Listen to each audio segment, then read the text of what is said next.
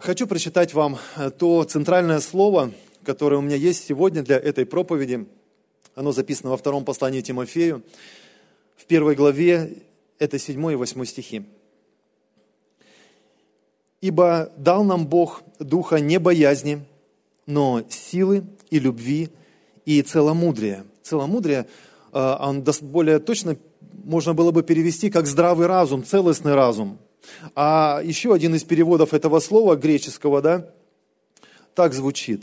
Самоконтроль перед лицом страсти или паники. Итак, говорит апостол Павел своему духовному сыну Тимофею, не стыдись свидетельства Господа нашего Иисуса Христа, не меня, узника Его, но страдай с благовестием Христовым силою Бога. Хочу сказать вам, что это предсмертное письмо апостола Павла. Больше он уже не написал ни одного письма. И это было последнее письмо, которое он написал, и оно было адресовано своему духовному, его духовному э, сыну Тимофею, который в то время служил пастырем церкви, являлся епископом, э, курировал э, несколько разных церквей. И вот апостол Павел пишет это письмо, оно такое, конечно, удивительное. Там четыре главы, они пропитаны любовью, посвящением и целеустремленностью.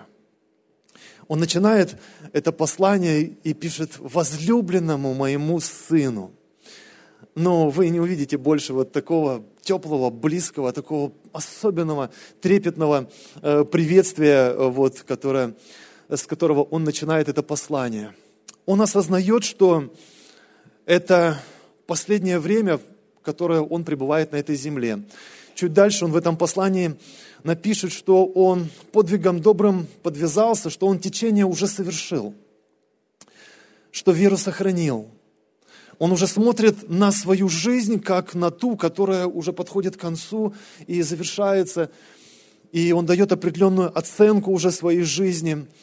И говорит, теперь мне я ожидаю просто этот венец получить от моего Господа, которому служил, для которого трудился, которому просто отдал всю свою жизнь на этой земле.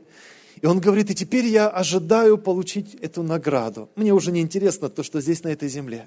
Я ожидаю получить награду, которая готовится мне, и при этом говорит не только мне, но каждому человеку, который возлюбил явление Господа, который также стремится в эту вечность, который также ради этой вечности с Богом готов оставить абсолютно все, что только есть ценного на этой земле. Потому что по отношению к Нему ничто не может сравниться и стать на один уровень с этой вечностью, с Господом, который так сильно полюбил каждого из нас – что оставил однажды эту вечность, это небо, и пришел на землю, чтобы быть униженным, пострадать, быть распятым за наши грехи. Поэтому, конечно, нам стоит обратить внимание на это послание особенным образом. Конечно, нам стоит посмотреть в этом контексте на то, что говорит апостол Павел, потому что он не будет говорить уже что-то второстепенное – мы знаем, что в Библии в принципе нет ничего второстепенного, да, там все важно, все Писание богодухновенно, но когда мы понимаем, что это последнее послание, и когда мы понимаем, что Бог использует личность автора, который пишет это послание, то, конечно, мы можем почувствовать эту остроту, с которой апостол Павел поднимает некоторые вопросы. Это посвящение, эту целенаправленность, с которой он пытается донести теперь до своего духовного сына самые главные вещи. Не до конца, может быть, он осознавал, что не увидится нигде, ни в каких э, трудах не зафиксировано, что Тимофей так пришел все-таки к нему, как он просил. Апостол Павел там просит, он, он прям говорит, поспеши прийти ко мне. По всей видимости, ощущая, что время его на этой земле заканчивается, он говорит, поспеши, принеси книги. Интересно, что понимает, что, э, скорее всего, здесь казнят его, и здесь закончит он свой путь. Он просит книги, по всей видимости, пытаясь еще получить какое-то откровение, желая еще что-то передать, понять. Удивительно, конечно, видеть, как муж Божий, помазанник, приближается к окончанию своего пути на этой земле. Конечно, это не сравнится с той паникой э, у людей, которые э, прожили всю жизнь для себя и понимают, что страшно, все плохо, все заканчивается, я, по всей видимости, умру, не выживу, и, и все. И там весь мир теряется, и человек, наверное, все ценности при этом забывает и двигается уже, лишь бы, может быть, спасти свою жизнь, цепляясь как за последнюю соломинку, за какую-то возможность. Но здесь мы видим мир в сердце, мы видим покой, мы видим эту, эту же жажду познания, познания Бога, и мы видим это посвящение и вот эту, это желание передать все самое ценное дальше, в следующее поколение, тем людям, которые останутся жить на этой земле. Я очень благодарен Богу за это послание, потому что оно очень многому учит нас. Итак, апостол Павел говорит здесь, что Бог дал не духа боязни. По всей видимости, Тимофею не просто было а, в это время. Это 67 год, все историки, богословы сводятся именно к этим датам.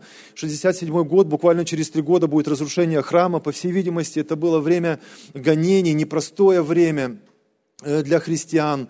И вот Тимофей, представитель церкви, представитель нескольких церквей, конечно же, под вниманием определенных органов, властей того времени.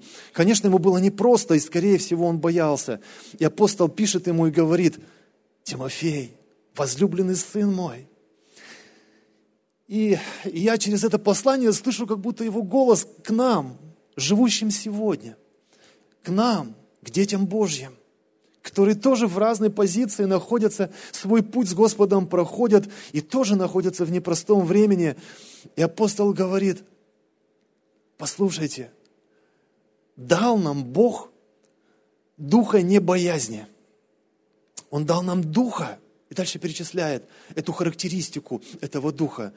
Дух силы, любви и здравого, и ясного, неповрежденного разума, который позволяет тебе оставаться в мире, в покое, э, как кто-то сегодня из детей цитировал, да, иногда люди, человек бежит, когда за ним никто не гонится, там про нечестивого написано, да, нечестивый бежит, когда никто не гонится, но здравый разум, ясный, он помогает оставаться в покое, в мире и действовать правильно в то время, когда нельзя ошибиться. Очень интересно, что апостол Павел начинает э, эту характеристику Духа Божьего не с любви, например. Хотя мы понимаем, что любовь, ну, тот же апостол Павел э, в послании к Коринфянам говорит, что э, кто любви не имеет, тот вообще ничто. То есть мы понимаем вес любви. Написано, все прекратится, языки умолкнут, а любовь никогда не прекратится. Любовь, мы понимаем, это самое важное. Конечно, оно должно быть в нашей жизни.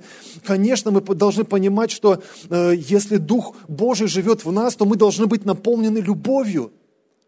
Кстати, здесь стоит слово «агапе». Это слово, которое означает не душевную какую-нибудь любовь, а любовь всеобъемлющую, Божью любовь. Любовь, которая на самом деле никогда не перестает. И любовь, которая сильно-то не разделяет, э, какой человек, в какой позиции он по отношению к тебе, в каком он настроении, сколько у него денег, какого он возраста – я думаю, что эта любовь, она вообще намного больше, чем можем даже себе представить. Она сильно не э, различает, кто перед ней. Я думаю так, что даже человек это или кошка. Ну, конечно, человек намного выше, но в то же время эта любовь не позволит пнуть кошку, например. Любовь, она совершенная, Божья любовь. Она ко всем. Она не может не любить.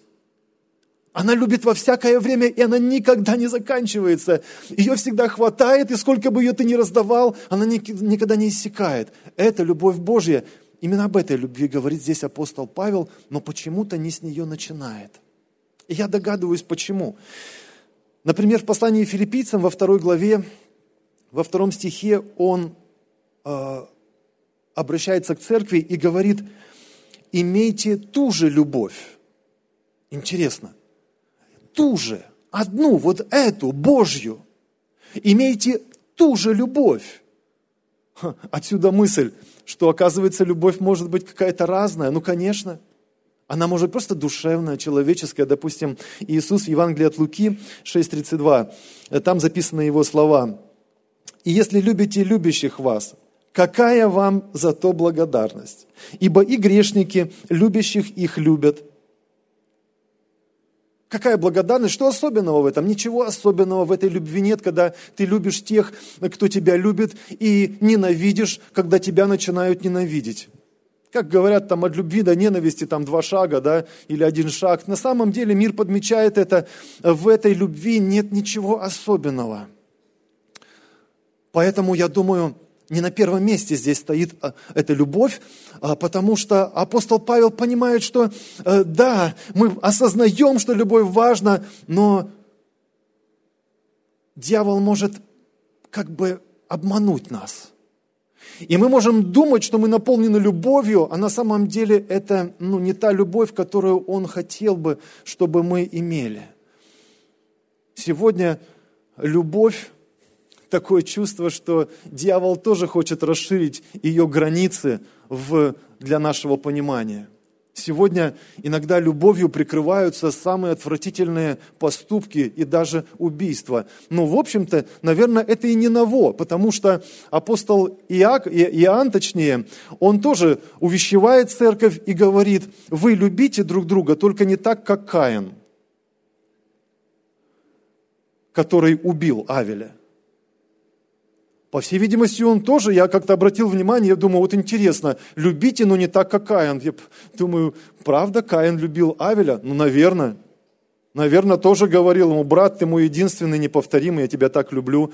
Но как-то до определенного времени эта любовь осталась, а потом Авель принес жертву лучшую, чем Каин. Каин позавидовал, и его любовь как-то трансформировалась.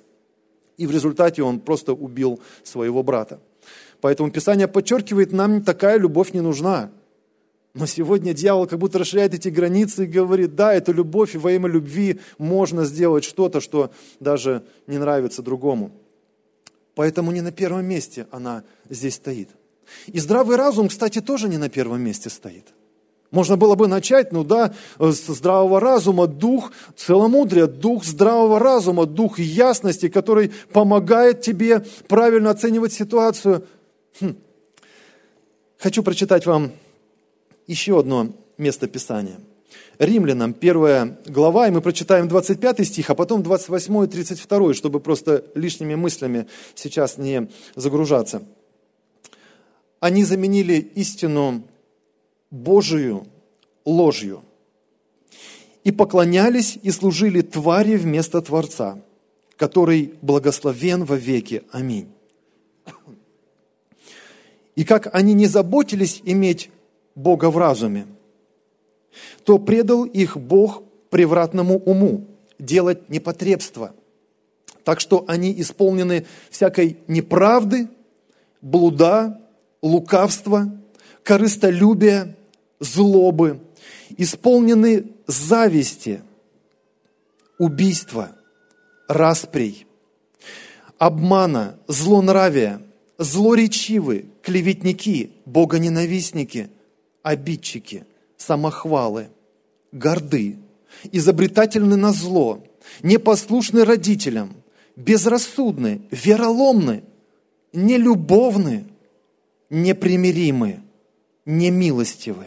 Они знают праведный суд Божий, что делающие такие дела достойны смерти. Однако не только их делают, но и делающих одобряют. Они не только делают эти дела, но все делают какие-то неправильные поступки. Все ошибаются, все согрешают. Писание тоже это подчеркивает как-то и говорит, ну да, каждый может ошибиться, упасть, но потом праведник поднимется.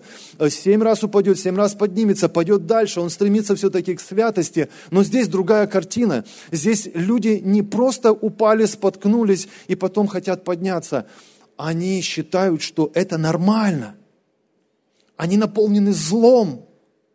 Они убивают, но они при этом считают, что это ничего неправильного нет. Они друг друга еще вдохновляют это делать. Они говорят, мы правы. Мы все нормально сделали. Они а, подталкивают друг друга двигаться дальше, они одобряют друг друга. И они, в общем-то, вроде знают, что это делающие такие дела достойны смерти. Они вроде понимают, что Бог вряд ли это может одобрить, но каким-то образом они объясняют себе это так, что, в общем-то, это нормально. Хм. В это время, мне кажется, больше и ближе даже становятся эти стихи, где Писание говорит, что придет время, когда люди будут убивать вас, и при этом они будут уверены, что исполняют волю Божью какое-то время назад это вообще казалось таким абсурдным, таким неестественным. Ну как можно убивать и думать, что ты исполняешь волю Божию? Ну, наверное, это какие-нибудь там сатанисты. Ну, наверное, это какие-нибудь вообще просто ненормальные люди, потому что ну, невозможно э, так э, поступать и считать, что ты исполняешь волю Божью. Но мы как-то оказались с вами в такое время, когда, мне кажется, это очень реально. Когда сегодня многие вещи очень легко объясняются – объясняются как-то по-своему и оправдываются. Поэтому я думаю, что апостол Павел, описывая, давая характеристику Духу Божьему, который, которого Бог нам дал, он начинает не со здравого разума. Оказывается, можно думать, что ты сто процентов прав, но при этом иметь поврежденный разум – поврежденный, там дословно можно посмотреть это греческое слово, оно говорит, что это неполноценный, это ограниченный, это негодный, это неспособный, это такой вот э, разум, который не может уже понять истину. А при этом люди думают, что с ними все в порядке. Понимаете? Итак, апостол говорит, Тимофей, возлюбленный сын мой, Бог нам дал не духа боязни, но духа силы. И вот с чего он начинает это. По всей видимости, этот Божий Дух, он прежде всего хочет выражаться в какой-то силе, в результате которой ты можешь любить правильно, в результате которой ты будешь иметь здравый разум, ум Христов. Что же это за сила? – Интересно, о какой силе идет речь? А помните, когда Иисус Христос, когда, который э, уже воскрес из мертвых, и Он собрал всех своих учеников, э, ну не всех, но во всяком случае тех 12 собрал, или 11, и Он им заповедовал, Он говорит, не отлучайтесь э, из Иерусалима, но ждите обещанного. Давайте прочитаем это э, деяние. «И собрал их, Он повелел им – не отлучайтесь из Иерусалима, но ждите обещанного от Отца, о чем вы слышали от меня. Ибо Иоанн крестил водою, а вы через несколько дней после сего будете крещены Духом Святым. Поэтому они, садясь, спрашивали его, говоря, не в это ли время, Господи, восстанавливаешь ты царство Израилю? Он же сказал им, не ваше дело знать времена и сроки, которые Отец положил в своей власти. Но вы примите силу, когда сойдет на вас Дух Святой, и будете мне свидетелями в Иерусалиме и во всей Иудее и Самарии, и даже до края земли. О какой силе говорит Господь?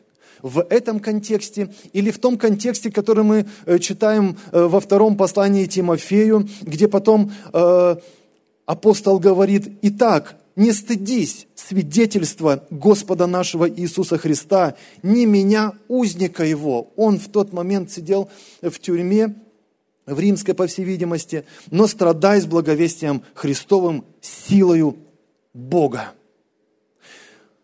В Риме и в той культуре, в, котором, в, котором, в которой они находились, э, конечно, и физическая сила э, занимала достойное место в обществе. В общем-то, апостол Павел даже как-то говорит, что упражнения телесные мало, но полезны все-таки, да? По-разному можно акцент сделать в этом э, стихе, э, да, но написано мало полезны, но вот упражнения в благочестии полезны и для этой жизни, и для будущей, но все-таки мало полезны, не бессмысленны, да, хорошо. Знаете, я думал сказать вам об этом. Я думаю, что сегодня хорошо укрепляться и физически. Помните, написано в последнее время э, горе тем, кто э, беременные, там, кормящие грудью. Э, почему? Ну, потому что время приходит такое, в которое иногда нужно побежать, иногда нужно что-то оставить. Помните, там, когда гонение было, они все рассеялись из Иерусалима. Ну что такое рассеялись? Легко сказать. А вот представьте, вот сейчас много рассеяния идет. Нужно было побросать просто все, взять сумочку с необходимыми какими-то вещами и куда-то уйти в другую страну, в другие города. И вот они рассеялись. Это было непросто. Если ты просто физически даже слабый, тебе будет труднее переносить это время. А в притчах, э, в 31 главе, там описывается э, супер женщина, на мой взгляд, просто потрясающая. Она там вообще, любой муж бы прям сказал бы, вау, прям это про мою жену. И там написано, что она укрепляет мышцы свои. Понимаете? То есть я не только к братьям говорю – Написано, она укрепляет мышцы свои. Я думаю, что это можно взять где-то как прообраз э, и церкви. Даже ту главу 31 э, притчи. И там много обращения можно взять для церкви. Я думаю, что церковь правда должна быть сильно, по-разному сильно. Хорошо делать зарядку по утрам, друзья. Хорошо подкреплять себя, чтобы ты был в тонусе чтобы ты мог пробежать, чтобы ты мог, значит, сделать что-то, чтобы ты мог проснуться, когда тебе надо проснуться, а не просто спать и там, ну, о, я будильник не услышал. Слабый, значит, если будильник не услышал. Ну, я всего два часа спал. Ну и что, хоть 20 минут ты спал. Если ты в тонусе, если ты бодрствуешь, о чем нас предупреждает Писание и говорит, бодрствуйте, особенно в это последнее время, бодрствуйте. Вы не знаете, когда Христос придет, в какую стражу, первую, вторую, третью, четвертую, вообще круглосуточно. Вам надо бодрствовать. Это значит, вы едите, спите, он говорит, всегда Господний, то есть всегда имейте вот этот тонус. Я думаю, что и физически хорошо себя укреплять, особенно в это время. Поэтому возьмите на заметку. Но не об этом, конечно, здесь речь. Не о физических упражнениях и не о физической силе здесь речь, но я скажу вам, как я думаю, проявляется эта сила. Возможно, и скорее всего она проявляется намного больше, но я думаю, она, эта сила, с которой начинает Павел характеристику духу, который внутри нас живет от Бога, эта сила как способность остаться в истине. Никогда тебе ничего за это не будет. А остаться в истине независимо от обстоятельств. Остаться способным называть вещи своими именами. Остаться честным. Остаться человеком, который смотрит правде в глаза, а не который закрывает глаза, чтобы ничего не видеть. Я думаю, что об этой силе идет речь. И как ни странно, как это не удивительно, но сегодня мы обнаруживаем, что не так часто в церкви, я не говорю уже о мире, не так часто в церкви можно увидеть эту силу. Не один раз были такие обстоятельства, когда Иисус удивлялся, что Он в Израиле не нашел той веры, которую нашел в каком-то язычнике – я сегодня замечаю, что некоторые язычники, они более здраво смотрят на все происходящее, чем церковь. Иногда у язычника почему-то смелости больше назвать вещи своими именами, чем у церкви. Сегодня особенное время. Время непростое, время неспокойное. Время не то, в котором мы жили, и мы никогда уже туда не вернемся. Сегодня происходит напряжение и разделение где-то в церкви. Было время, когда мы говорили проповеди, когда мы служили, но, в общем-то, у каждого была своя жизнь. Сегодня так не получится. Сегодня тебе придется определиться, ты просто исповедуешь слова правильные, либо ты готов поступать так, как Писание учит. Слово Божье говорит, что если ты в категории людей, которые все-таки намерены поступать и поступают так, как Слово учит, то твой дом на скале – то твой дом строится на камне. И Бог поможет тебе преодолеть любые трудности, препятствия. Он будет за тебя, Он сделает тебя сильным, у тебя все получится. Даже если тебе и все, все обстоятельства говорят, что ты сейчас самый уязвимый человек для всех опасностей. Но ты можешь окружить себя любой защитой. Ты можешь встать в такую удобную позицию, что и нашим, и вашим никто не подкопается. Ты все прям такой мудрый. Но при этом ты можешь остаться без защиты Божьей. Потому что Божья защита, она все-таки приходит туда, и Божья сила приходит туда, где человек остается честным перед Богом, перед самим собой, способным называть вещи своими именами и не прогинаться под какие-то обстоятельства или под какой-то режим или еще под что-то. И я согласен, что э, бывает очень непросто. Бывает очень непросто. Я хочу привести вам быстренько один пример. Он записан в книге Судей. Судей, 6 глава. Речь о Гедеоне.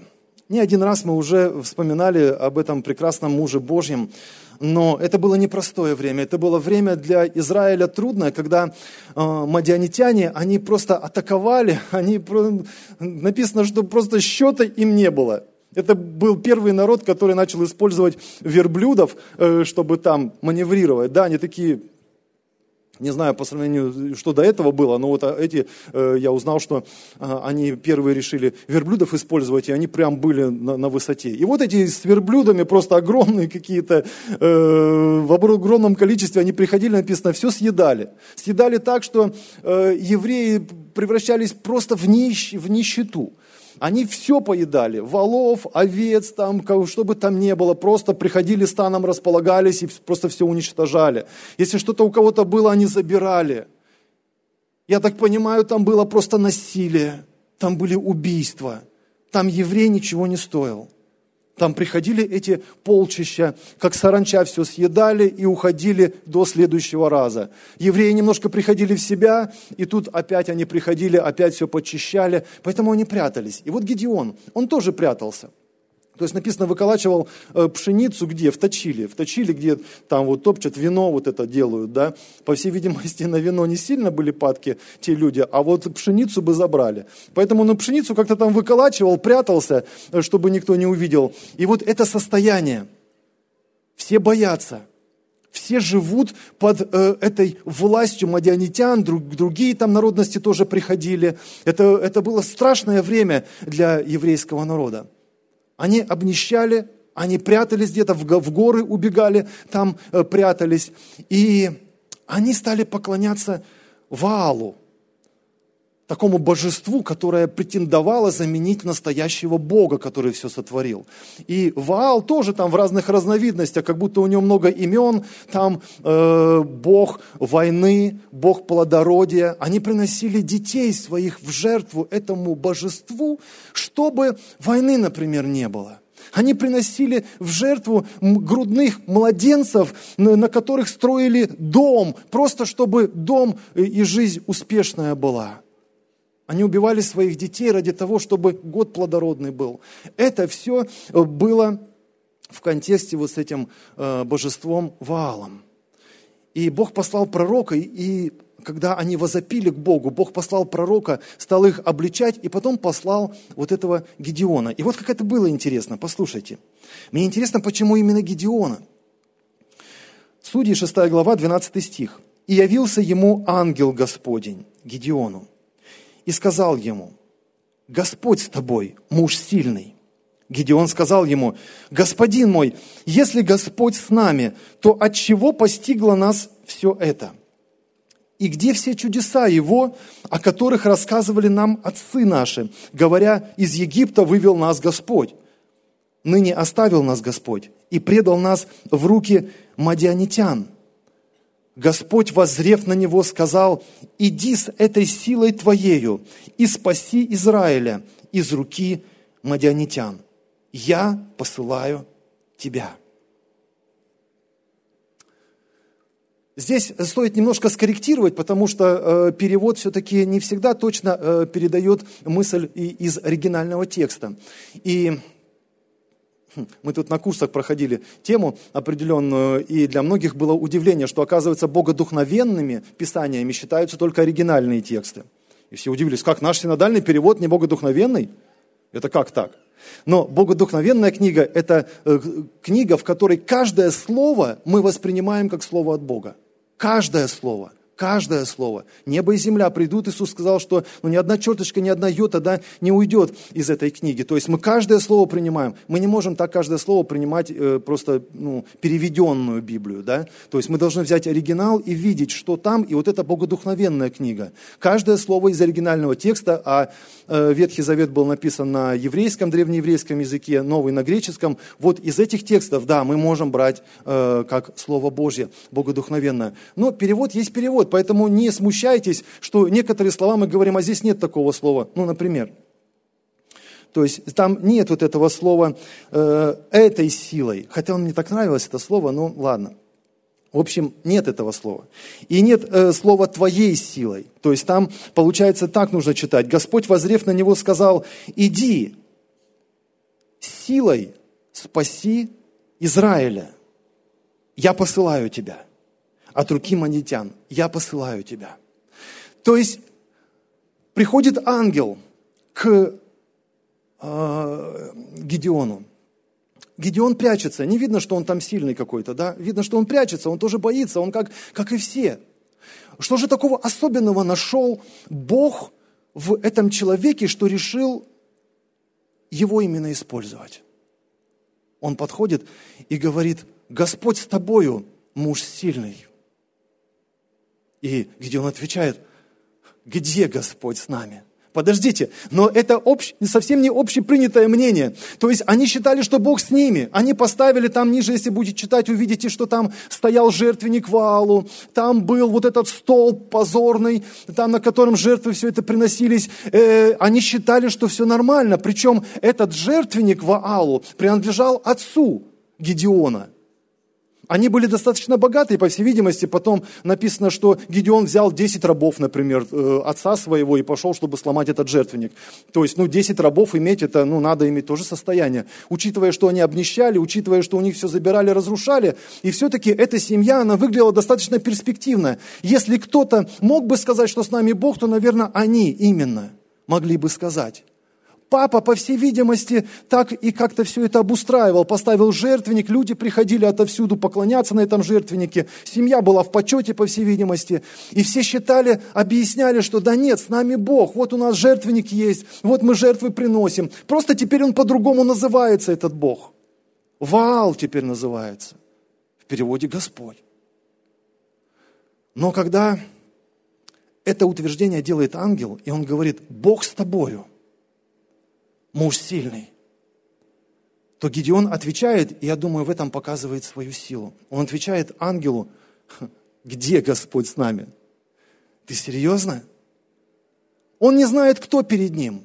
Но видно, что это его позиция, которую он готов высказать в любое время и любому человеку.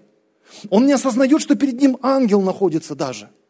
А кто знает, а может быть это представитель власти какой-то, а еще кто-нибудь. И вопрос ему задает, не вопрос, а это утверждение даже, что Господь с тобой, ведь все нормально.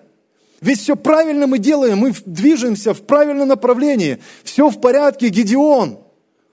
А Гедеон говорит, да ты что, где ж тут все нормально?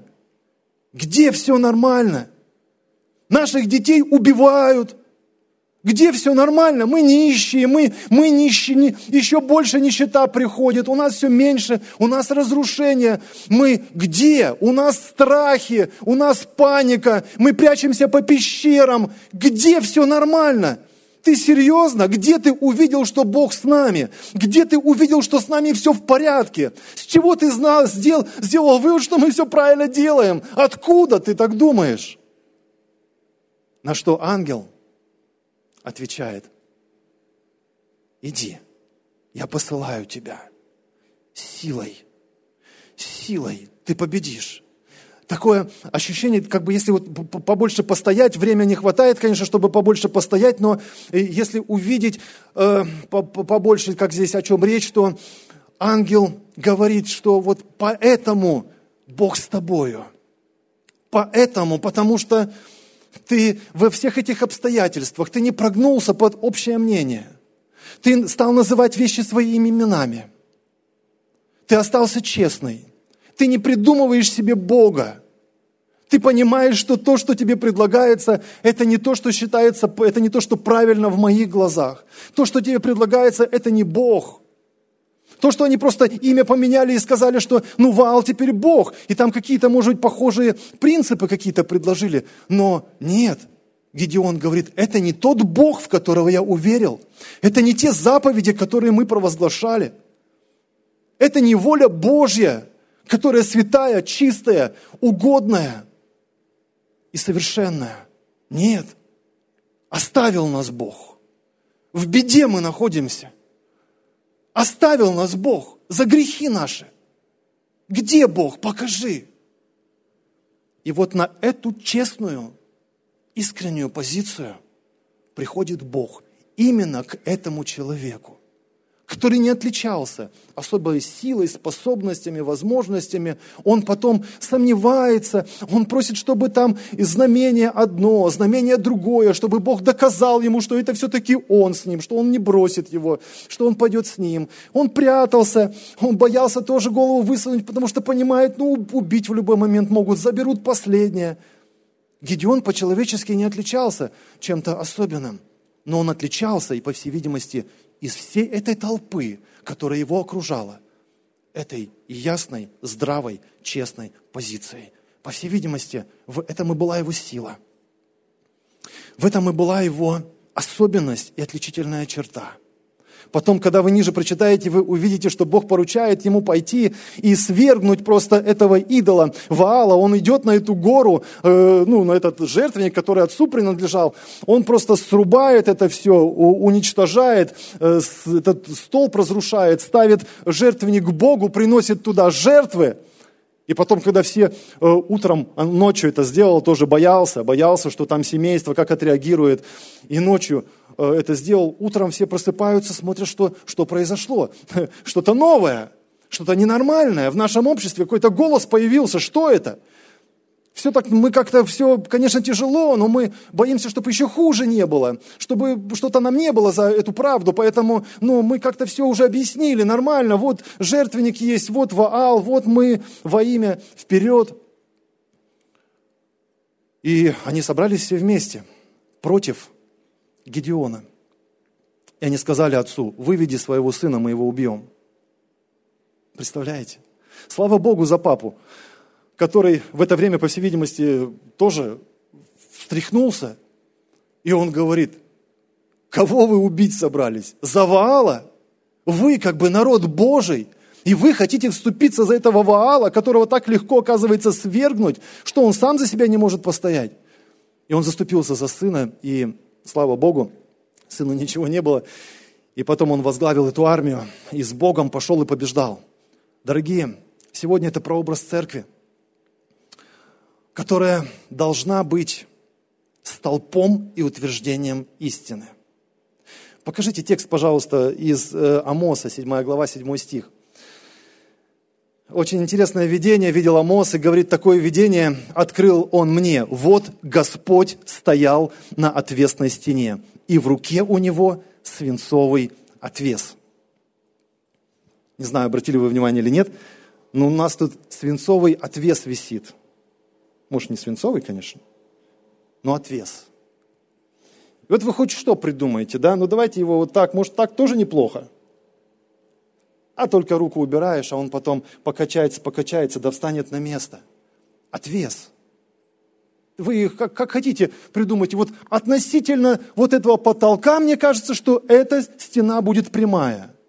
Но это вам-то кажется. А когда вы отвес вешаете, то вы понимаете, что не относительно потолка э, надо смотреть, а есть какой-то стандарт. Сегодня в обществе все стараются посмотреть относительно. А если бы вот мы так не сделали, а если бы вот это бы было все относительно? Подождите, есть отвес. Мне не хватило сегодня время, чтобы ну, и половину сказать, и я думаю, что в следующий раз я хочу показать то, за что нам надо стоять. Знаете, было время, когда вот это гонение, 70-й год, там э, пожар этот обвинили э, христиан, все вынуждены были убегать, и там были фарисеи. У нас, конечно, фарисеи это в таком негативном виде, но вообще-то фарисеи это были хранители слова.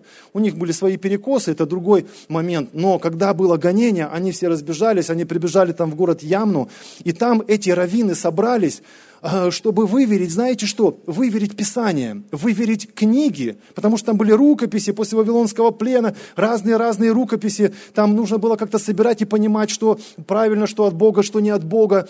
А когда гонение началось, то за эти книги просто убивали, сжигали на кострах, бросали к, э, к львам. И тут раввины подумали – что ну вот за эти книги я готов умереть, если это богодухновенная книга, а вот за эту как бы кто ее знает.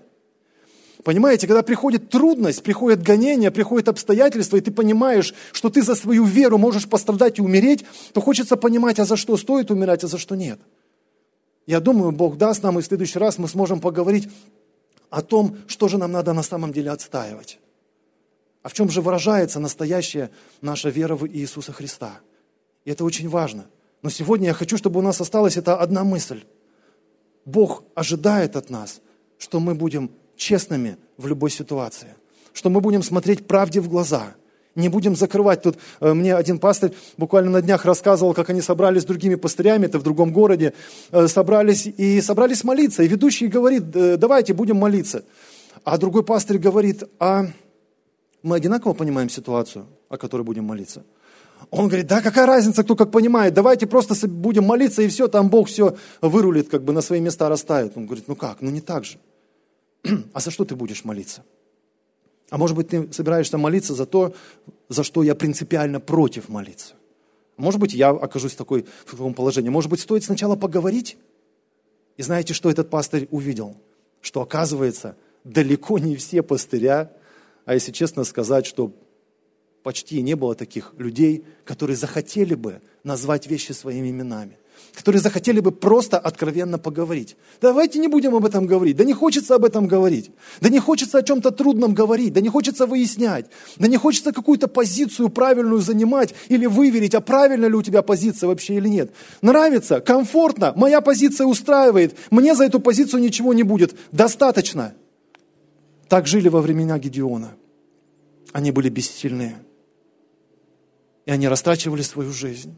И они погибали все. И дети их погибали. И они погибали. Но поднялся Гедеон. Единственная его отличительная черта была из всех. Он имел позицию. И эта позиция была перед Богом. Ему важно было, есть ли Бог в его жизни или нет, есть ли Бог там или нет. Настоящий ли это Бог, который приносит благословение, жизнь? Иисус пришел, чтобы дать жизнь и жизнь с избытком. Реально, у нас жизнь с избытком.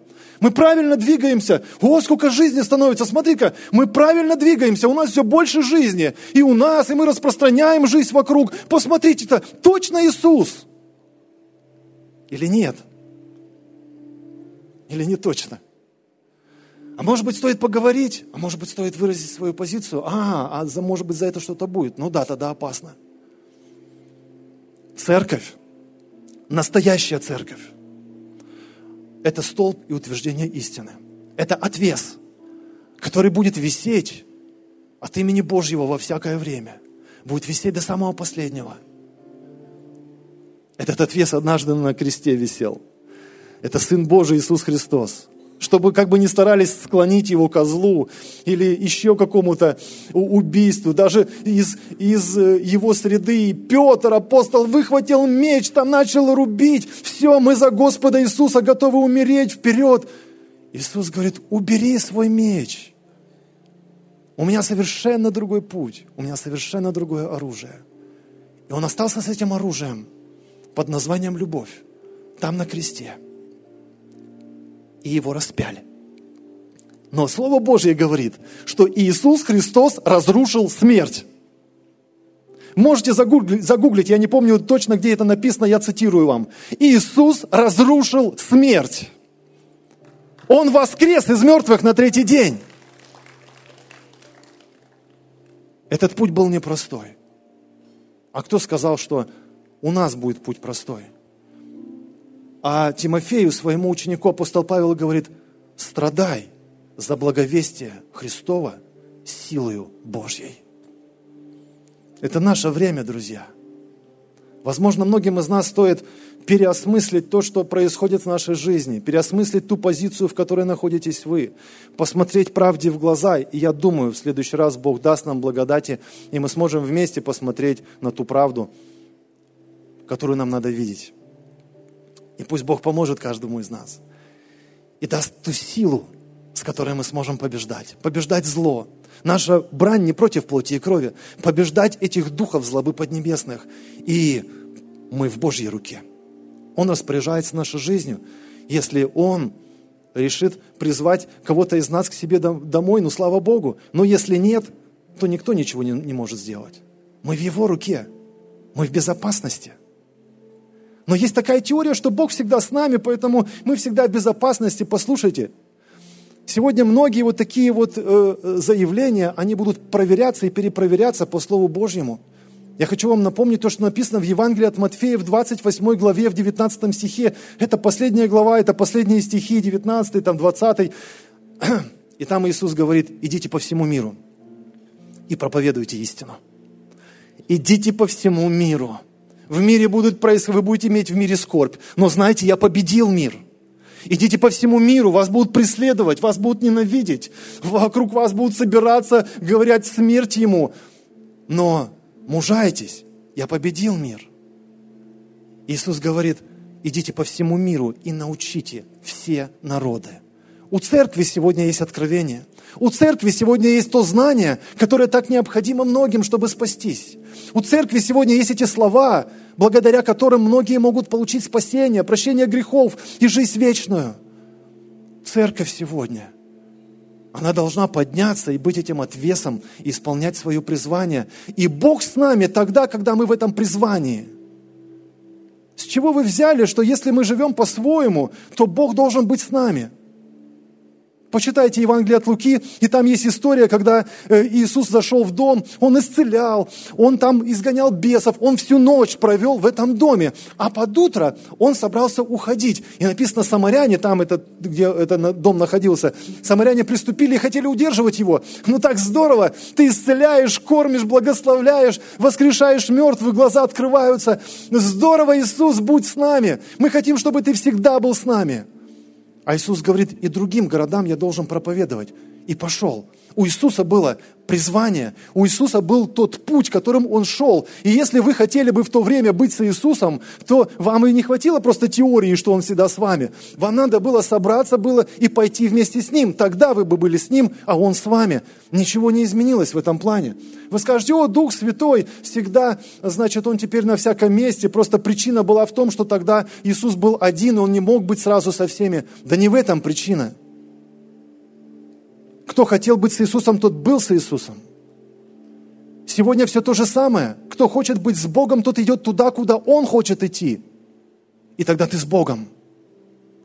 Иисус говорит, что идите по всему миру и научите все народы, крестя их во имя Отца, Сына и Святого Духа, и все, и вот, знаете, что я в этом пути всегда с вами. Давайте смотреть на Писание, так как оно написано – до этого, может быть, не сильно обращали внимание на это, но сегодня, дорогие, давайте откроем глаза, посмотрим на Слово Божье, будем читать, будем углубляться, будем общаться друг с другом, будем выверять свою позицию. Это нормально. Первоапостольская церковь, которая переживала тоже трудные времена, она ведь в этом находилась. И Деяние 2.42, там написано, что они постоянно пребывали в учении апостолов, а потом в общении. Не в молитвах сразу, как вот этот пастырь рассказывал. О чем мы будем молиться, ребята, у нас противоположные позиции. Вы хотите молиться о том, против чего я? Как мы будем молиться? Они постоянно пребывали в учении апостолов, а потом в общении. А потом они выверяли, кто как понял. А потом в хлебопреломлении – это единство. А потом в молитвах. Четыре вещи, и есть свой порядок. Сегодня нам надо смотреть, читать Слово Божье, общаться, перепроверять, выяснять. И это нормально. И Дух Божий, Он будет присутствовать в этом общении, и мы будем понимать истину, мы будем понимать правду, потому что церковь врата ада не одолеют.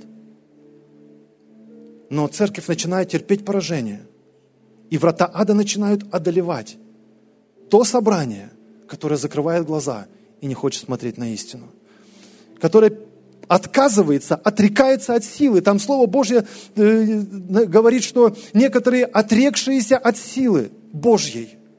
Если отречься от этой силы, от этой способности называть вещи своими именами, то дальше и любовь твоя будет искаженная, такая какая-то корявая, типа как у Каина. и разум твой будет поврежденный. А ты даже не будешь понимать, что он поврежденный. Ты будешь наполнен злобой и за правду вперед, даже не соображая, что ты в безумном положении перед Богом находишься. Да помилует нас Бог от этого состояния. Да помилует нас Бог от подделки в любви. Да помилует нас Бог от этого превратного разума. Но давайте сделаем то, что от нас зависит. Примем Дух Божий, который сегодня освещает церковь и через церковь хочет осветить весь мир. Давайте помолимся Господу, который один знает, чему надлежит быть. И который говорит, не ваше дело знать времена и сроки, но ваше дело принять эту силу от Духа Святого и быть свидетелями – свидетелями Божьей любви, которая не прогнулась ни перед какой политикой, которая не прогнулась ни перед каким злом. Иисус остался висящий на кресте, наполненный любовью, молящийся за своих врагов и говоря, прости им, Отец, они не ведают, что творят. Он не от этого мира был. А потом он молился Отцу, говорит, Господи, сохрани их, они ведь тоже не от этого мира – их ведь тоже мир не примет. Господи, но я их оставляю в этом мире. Отец Небесный, и прошу Тебя, дай им власть, дай им силу, чтобы побеждать всякое зло, как я победил. И в результате Иисус первенец из умерших и воскресших. А мы, последователи Его, идем этим же путем и не боимся никакого зла, зная, что там на небесах нас ожидает то место, которое Он купил для нас кровью Своей. Аминь. Данный аудиоматериал подготовлен и принадлежит местной религиозной организации христиан веры евангельской пятидесятников «Церковь Завета».